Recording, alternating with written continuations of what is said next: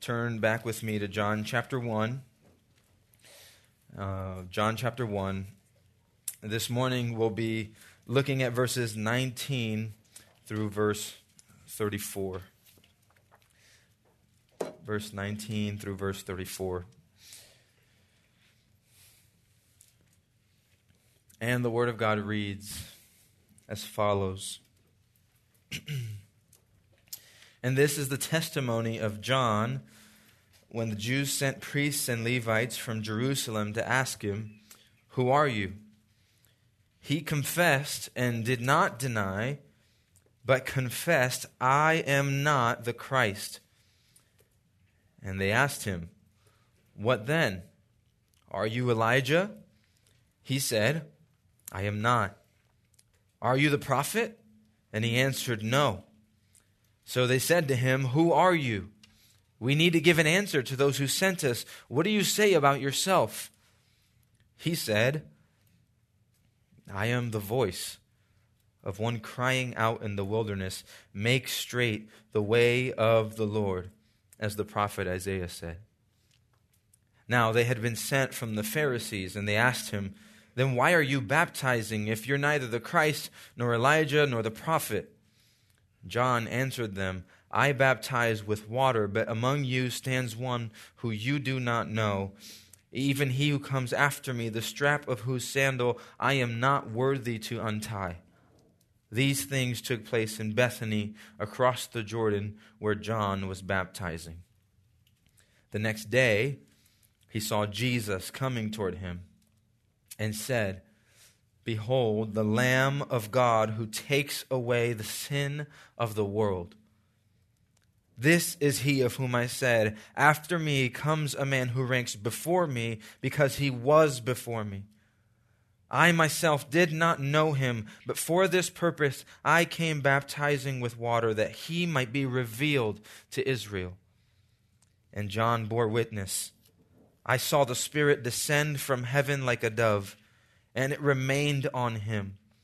I myself did not know him, but he who sent me to baptize with water said to me, He on whom you see the Spirit descend and remain, this is he who baptizes with the Holy Spirit. And I have seen, and I have borne witness that this is the Son of God. Pray with me. Father, thank you for your word. We thank you that you have made yourself abundantly clear to us.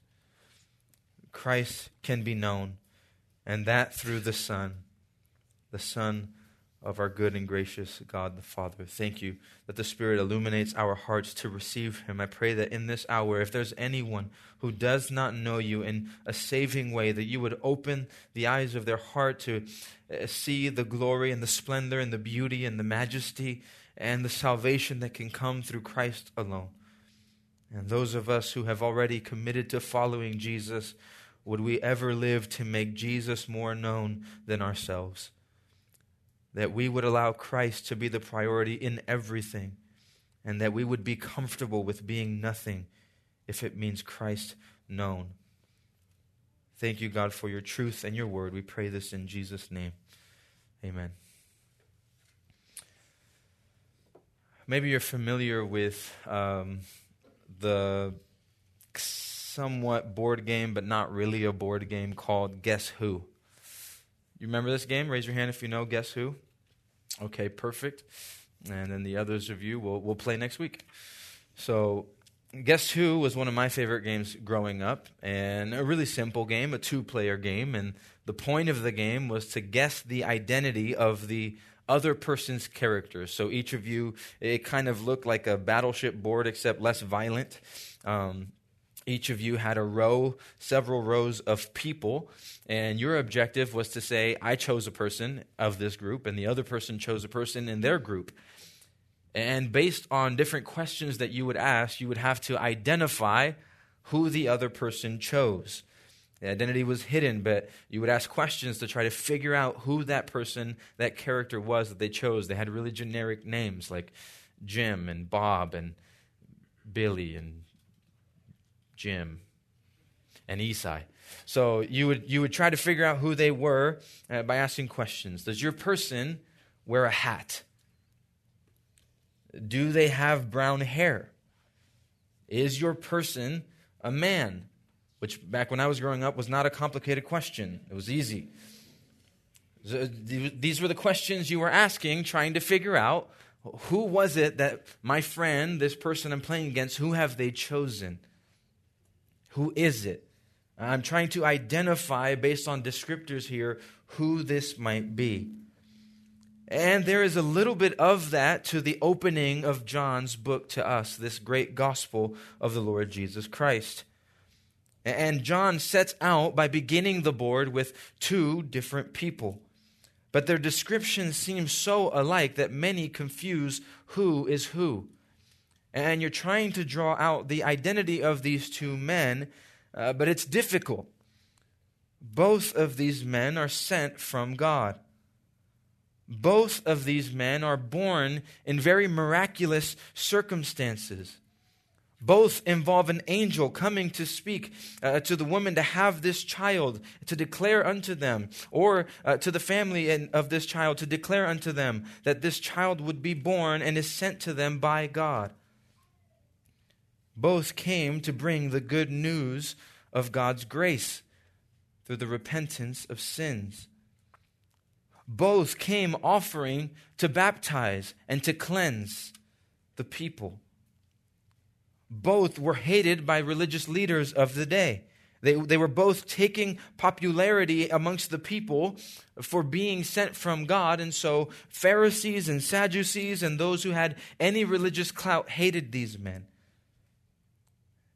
In the same vein, both amassed many followers. Both had people, tons of people that would follow them because of their teaching and their commitment to God. And both would eventually be killed for their service unto God. And so, because of that, it's really easy to misconstrue the identity of one for the other. And yet, John, the apostle, the evangelist, the writer of this book, makes it abundantly clear for us who is who that the two men that we are surveying in these next verses here are one John the Baptist and the other Jesus Christ, and that those two, though alike in many ways, have something that separates them completely. And it's that Jesus is unlike John because Jesus came to save. John came with a very particular purpose. But John, very quickly, as you see in the opening of this text this morning, has to make it clear I am not the Christ. Christ is a word that's uh, meant to denote for us this idea of a Messiah, a Savior, one who would uh, deliver his people. And people in John's world are beginning to think maybe this guy is him. We all know the story of John his mom is actually really old, shouldn't be able to have kids. And his dad goes in to pray and comes out and can't speak. And all of a sudden, Elizabeth is pregnant. Uh, this has got to be from God. Not only so, when he's named, his dad writes his name out on a, a board, probably a, a sheet of paper of some sort in the ancient Near East, and declares unto any everyone, after nine months of not being able to speak, is finally able to open his mouth and to say, His name will be John. It's very evident that this guy, this John, this baptizer, he is someone sent to us of God. Not only so, John comes with a particular mission. He's declaring the kingdom of God that's coming. He's saying the Messiah is coming, the Messiah is coming. And so people begin to ask, gosh, if he came in this way and he keeps saying the Messiah is coming, maybe that's him.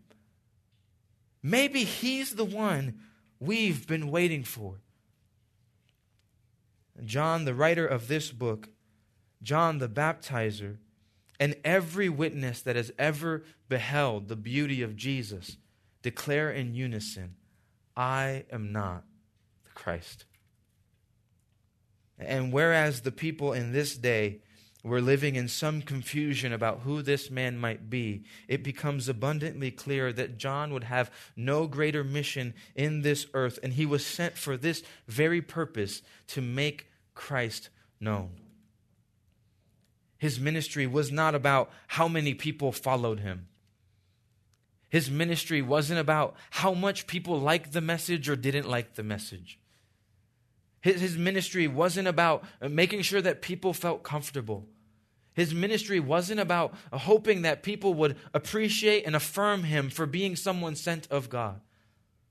John's ministry was singular in focus, and that focus was to point to the Lord Jesus.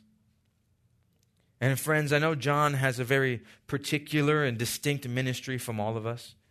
In fact, of this man, Jesus declares these words There is no greater man that has ever lived but John the Baptist. That's high praise, isn't it?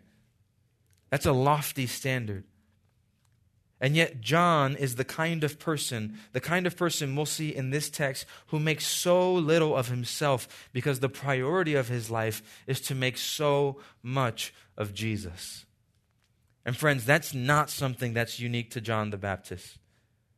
That's something that's true of every person that declares allegiance to Jesus as Lord.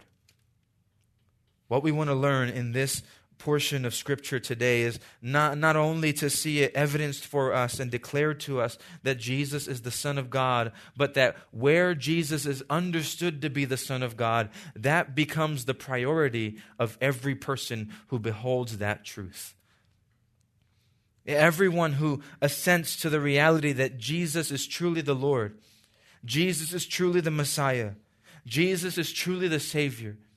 When we accept that truth, when we live by that reality, we no longer care for our own popularity. We no longer care for our own notoriety. We no longer care for what people think of us because we care infinitely more about what they think of Him. We pivot in our life from living for self to living for Christ. And this is exemplified for us through the ministry and the life of John the Baptist. Here's how I want to break this down for us this morning, now turned afternoon. Uh, we're going to look at this by means of two evidences that Jesus is the Son of God and one declaration. Two evidences and one declaration. We'll begin with this. The first evidence of Jesus being this Son of God is that there is, number one, a clear voice. There is a clear voice. Read with me in verse 19. This is the testimony of John. And when the Jews sent priests and Levites from Jerusalem to ask him, Who are you? he confessed, didn't deny, but confessed, I am not the Christ. So they asked him, Then are you Elijah? I'm not. Are you the prophet? No. So they said to him, Who are you? We need to give an answer to those who sent us. What do you say about yourself? And he says, I am the voice of one crying out in the wilderness, Make straight the way of the Lord, as the prophet Isaiah said. Of note in John's ministry and John's life is that John is perfectly okay with being unknown if all he's known as is a voice.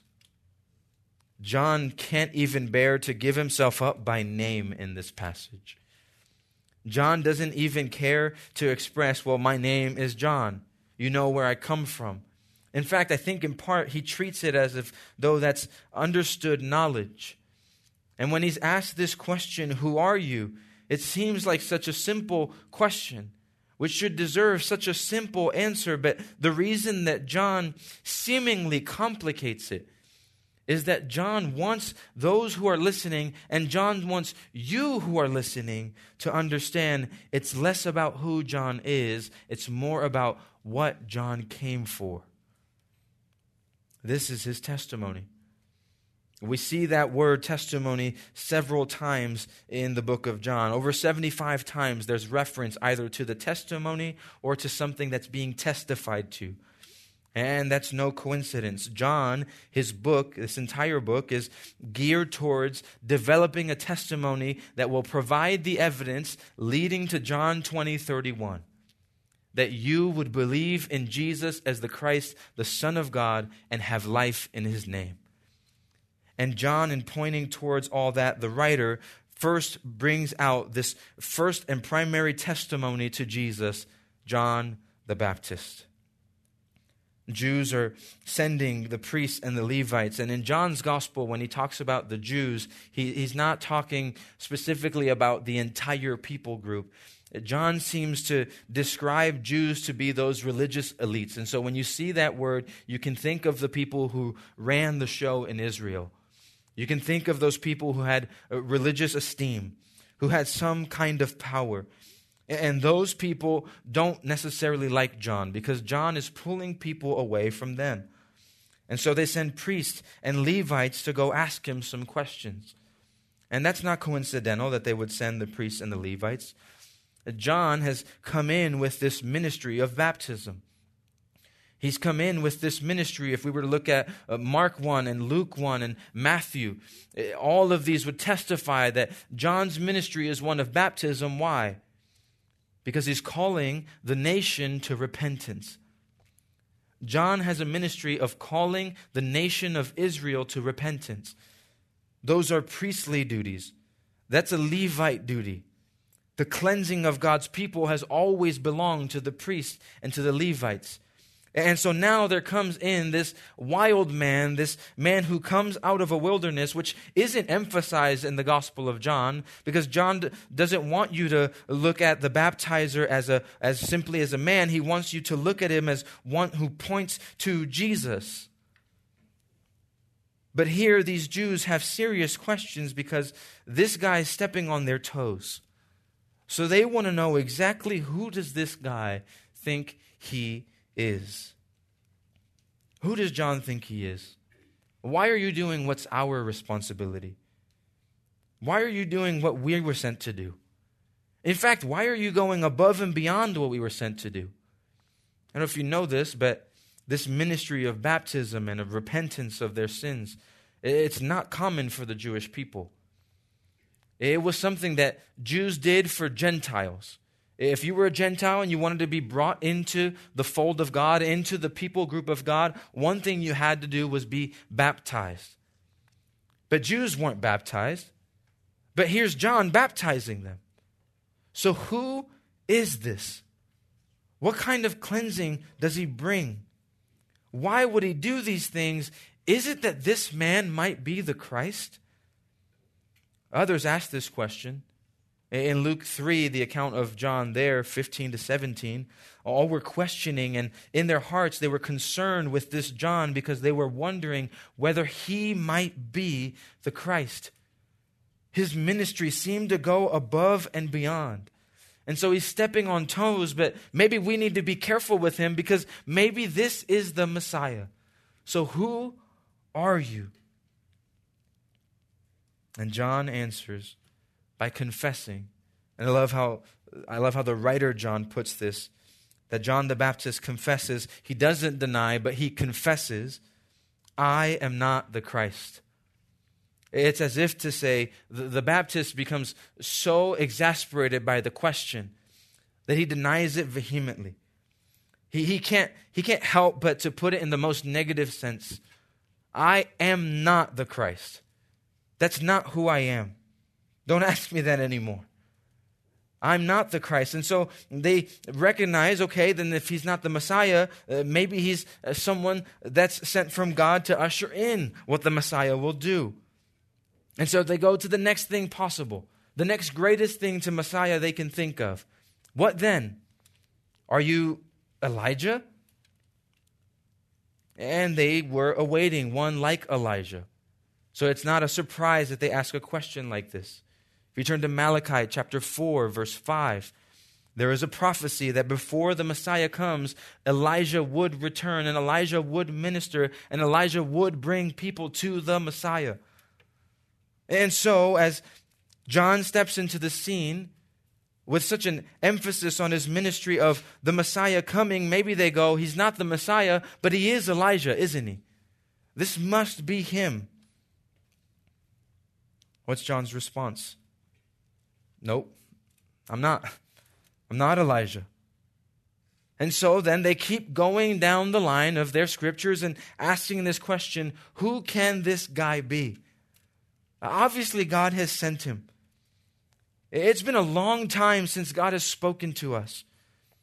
It probably helps you to understand that when John the Baptist ushers himself into history, really, God ushers him into history, there's been no one speaking for God for 400 years to these people. So it's not surprising that they ask if he's the Messiah. It's not surprising that they ask if he's Elijah. And it's not surprising that they ask here, Are you the prophet? Pointing back to Deuteronomy chapter 18 verses 15 to 18, where there is said to have been one like Moses who would come and deliver God's people. Is this him? Is this the long awaited one? God has been so silent, and now there's John. Certainly, he must be the one we're waiting for. Answer No. It's interesting to think if John is is growing weary with the questions or if he's really just a humble man, and I, I tend to side with the latter. I think John, instead of just saying, I'm John, he decides to get at the heart of the issue.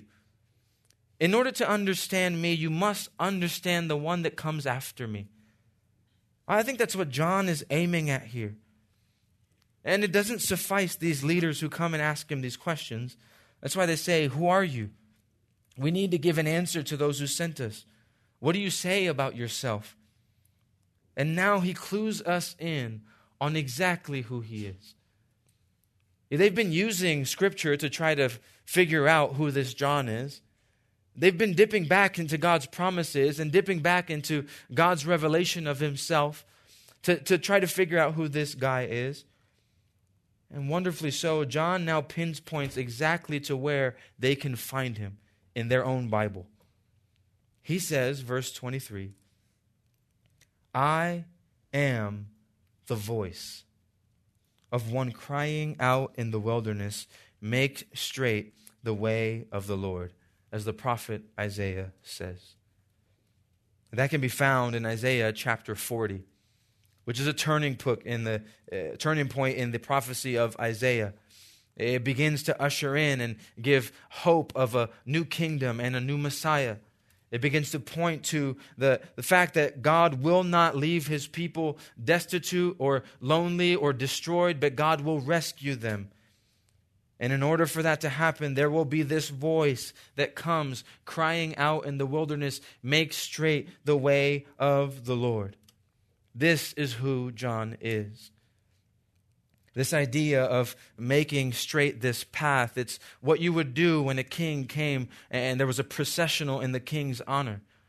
You wouldn't have the king just go up and down mountains and through hills. You would actually level out the ground so that the path the king would go on would be straight. And you remember it from Aladdin, right? You know, make way, Prince Ali, you remember what that was like. And so everyone gets out the way because Prince Ali, who's really Aladdin, who you know how it goes, he's coming through. And so when that happens, everything else needs to be brought out the way. Every rock needs to be moved. Every path needs to be made straight. That's what John came to do for Jesus to straighten the pathway by which the Savior would walk. By what means does he do that? He does that by declaring repentance of sins, uh, which again is not what was common for these Jewish people. They wouldn't have thought that. They understood that they were already God's covenant people. Now comes John and says, You need repentance too? You need cleansing too? Absolutely. For this is what Jesus came for. Jesus came to save sinners and all who have fallen woefully short of God's glory need that kind of salvation. And the surest and the straightest pathway to seeing Jesus the way that he is, is to see your sin for what it is. Sin has not only defiled you, but sin has cast a clear verdict upon your life that you ought to be judged by God. And so John ushers into the history of mankind to make the path straight. Here comes the Savior. And so prepare your heart by understanding your sin. Friends, this is the pathway every believer takes into heaven. That as we behold the Savior that has come, we see our sin as it is. Not just mistakes, not just an oops, not just something that, you know, it, it, maybe it hurts God a little bit, but he'll be all right. Sin leads to death, and death leads to destruction. And John and Jesus alike come to demonstrate unto us the severity of that sin and the need we have for a Savior. This is John's mission. And John doesn't want you to know him by name, he wants you to know him by what he declared. That's good news for us too. Friends, as you go to tell others the good news about Jesus, don't worry about what they think of you. Give them the message. Don't worry how much they might like you or dislike you, if they appreciate you or don't appreciate you. The concern is not you. It doesn't matter, even as I preach, what you think about Esai. That's irrelevant. As we talk about Jesus, the primary thing in this room is what you think of him. Is if, is it's, it's if you see his beauty and his glory and his majesty, the saving one. Forget me, forget you, come to terms with Christ. That's John's ministry, and that should be our ministry. Friends, let's not get in the way of what God is doing by trying to make a name for ourselves. John was so unlike that. John could care less about his name, he could care less about his popularity. His greatest concern in his life was being the voice that would make Christ known. Friends, if you're a Christian in this room, that's your obligation too. There should be much less of you and so much more of Jesus. And we don't know what the fruit of that will be, and neither did John. John didn't know who would show up at, at the Jordan to get baptized. But John knew that his obligation was to tell others to come and be cleansed. Friends, so it is for us. Will your friend be saved? I don't know. Will your family member that you've been talking to about Jesus be saved? I don't know. Will that teammate that you've been going through the entire season with trying to invite them to 180, invite them to Bible study, tell them about Christ. Will they be saved? I don't know. God does.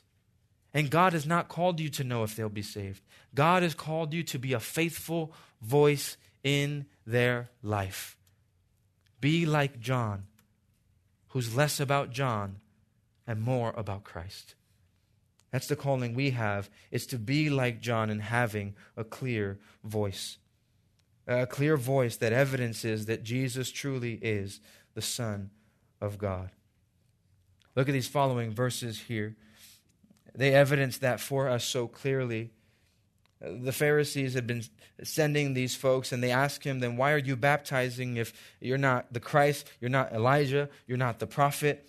And John answers them, I baptize with water, but among you stands one who you do not know, even he who comes after me, the strap of whose sandals I'm not worthy to untie. Do you see the beauty of John's ministry? Uh, John has such a little appreciation for himself, and he has so much more appreciation for what God has called him to. I'm not the Christ, I'm not Elijah, I'm not the prophet, and I don't care to be. I came baptizing with water because that's what I've been sent to do. But what matters is that there's one who's coming who I'm not worthy of untying his shoes. That's how low John thought of himself. Because John thought of himself as a voice. Friends, I pray that you and I would be the clear voice that declares the beauty and the glory of God's gospel to a dying world. But let's give you a second evidence here. A second evidence of God as the Son through John the Baptist's ministry. That second evidence is a clear vision. A clear vision. Look with me at verse 29. After declaring he's not the Christ and saying that there would be one who comes after him, who, who is, the next day, the very next day, he saw Jesus coming toward him and said, That's key because this is what John is all about speaking, declaring, proclaiming. And what does he say? Behold, the Lamb of God who takes away the sin of the world. This is he of whom I said, After me comes a man who ranks before me, because he was before me. I myself did not know him, but for this purpose I came baptizing with water, that he might be revealed to Israel. A clear vision. The next day, when John looks upon the face of Jesus, he recognizes exactly who he's beholding. And he declares it unto everyone as faithfully as he possibly can. To see Jesus is to see what?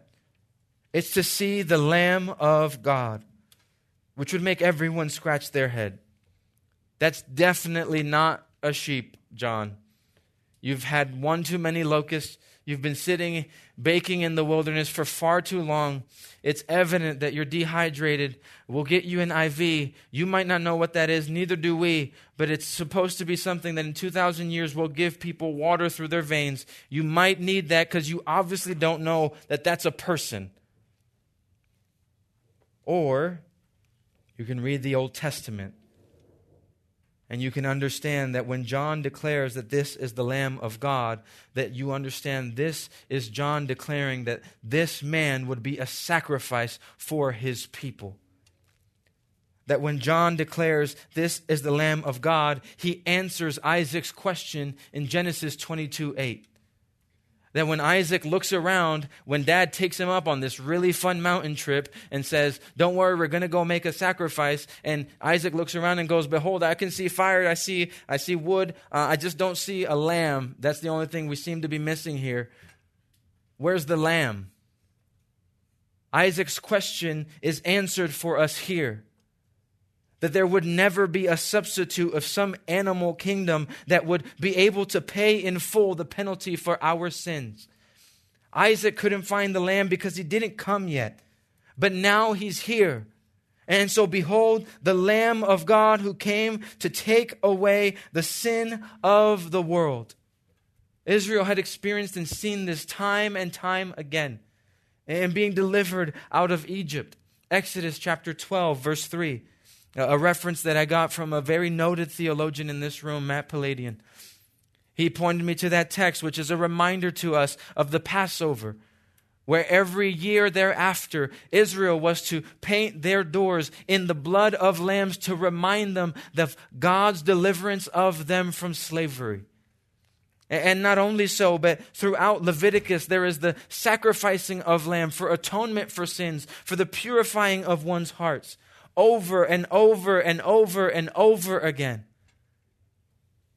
And yet, as you continue to read your Bible, you get to a book like Isaiah, where there is one who declares, Make the path straight.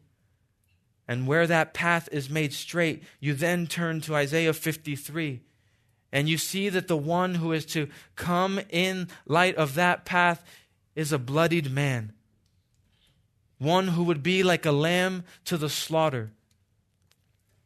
That the Savior that John is talking about is a Savior that must die.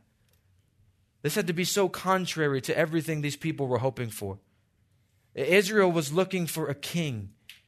Israel was looking for someone who would reign and rule. Israel was looking for someone who was strong. Israel was looking for someone that when he stood up and he said, I, I run the show here, everyone else would cower and run away. And now steps in John saying, Don't look to me, look to the one who comes after me. And who is he? He's the Lamb of God who came to take away the sin of the world.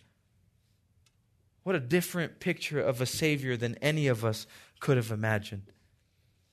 But, friends, if you come to terms with the Jesus that John declares, it must be the Lamb of God. If you don't think that your sins need atonement, you are all wrong. You'll find that out sooner or later. Or you could turn to Jesus today.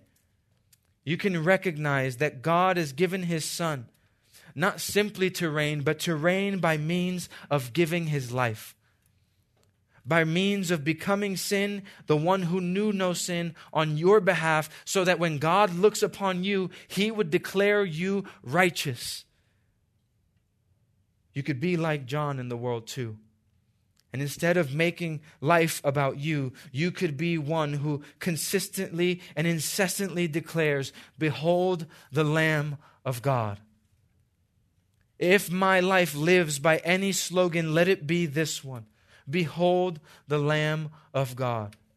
If I'm going to follow any motto or mantra, if I'm going to walk down any pathway and make my life some kind of mission statement, let it be this Behold the Lamb of God who takes away the sin of the world.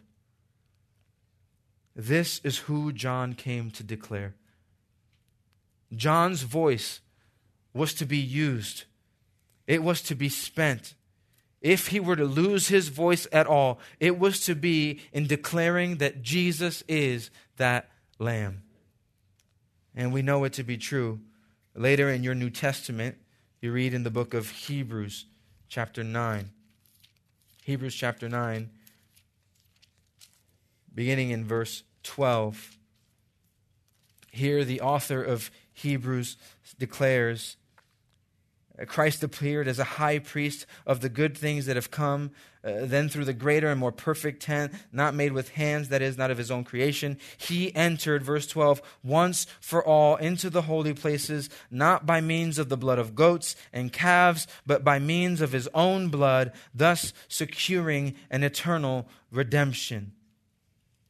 Look at verse 13. For if the blood of goats and bulls and the sprinkling of defiled persons with the ashes of a heifer sanctify for the purification of the flesh, how much more will the blood of Christ, who through the eternal Spirit offered himself without blemish to God, purify our conscience from dead works to serve the living God?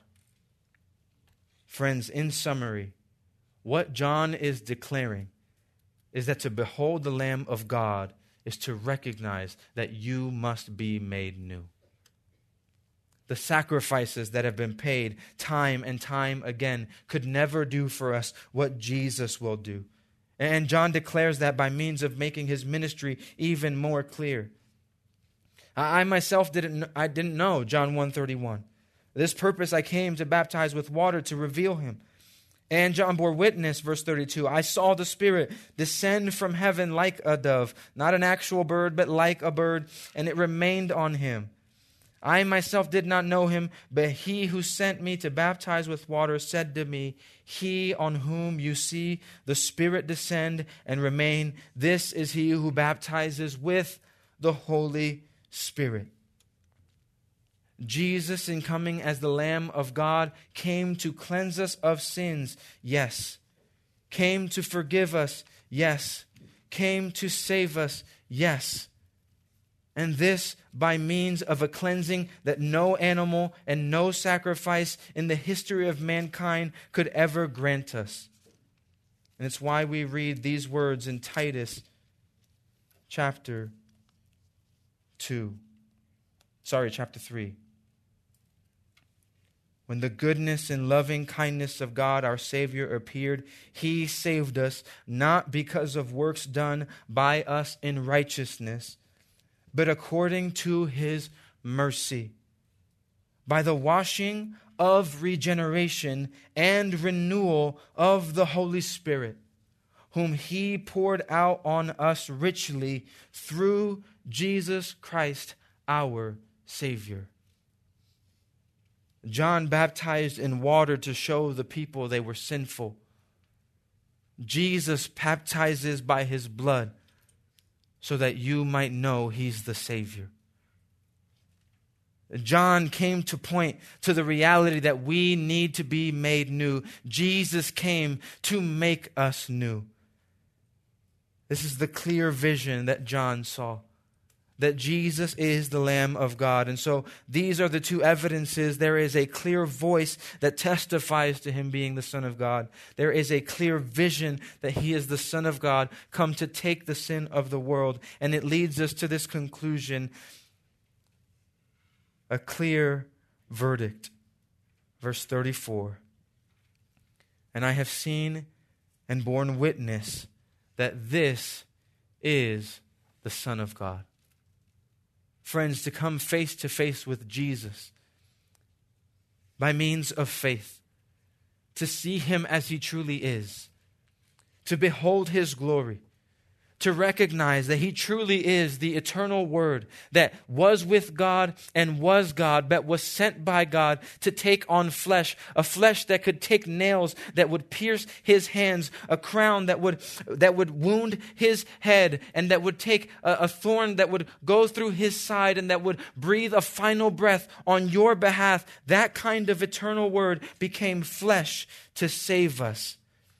And it points all of us to this conclusion, John's conclusion. This truly must be the Son of God.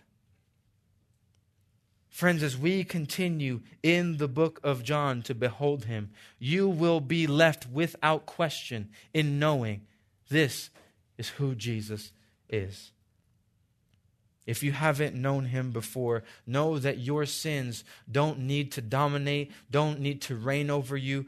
God has sent his son to cleanse you and to save you. And if you know him in a saving way, know that your mission in life is far less about you making a name for yourself, but you declaring to the ends of the earth that Jesus, the Word made flesh, truly is the Son of God. All who see Jesus rightly come to this grand and true conclusion. That is who he is. Pray with me. Father, how we thank you for your word and we thank you for the revelation of yourself. Thank you that Jesus is exactly who he has said he is. Thank you that John came to make him known, and thank you that now all of us here who have loved Christ because of his love first for us have the same mission as John to declare unto the world that Jesus is the Son of God. To behold the one Lamb who could take away the sin of the world. And so we neither fear the appreciation or affirmation of others we fear not what man might do to us for the sake of Christ, but because you have given us this mission, we are emboldened, empowered, and encouraged to go out with the truth of the gospel and declare it and allow it to do its work in the hearts of people.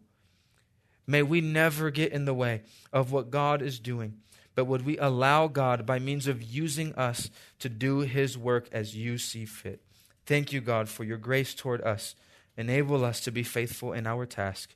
This we pray in Jesus' name. Amen.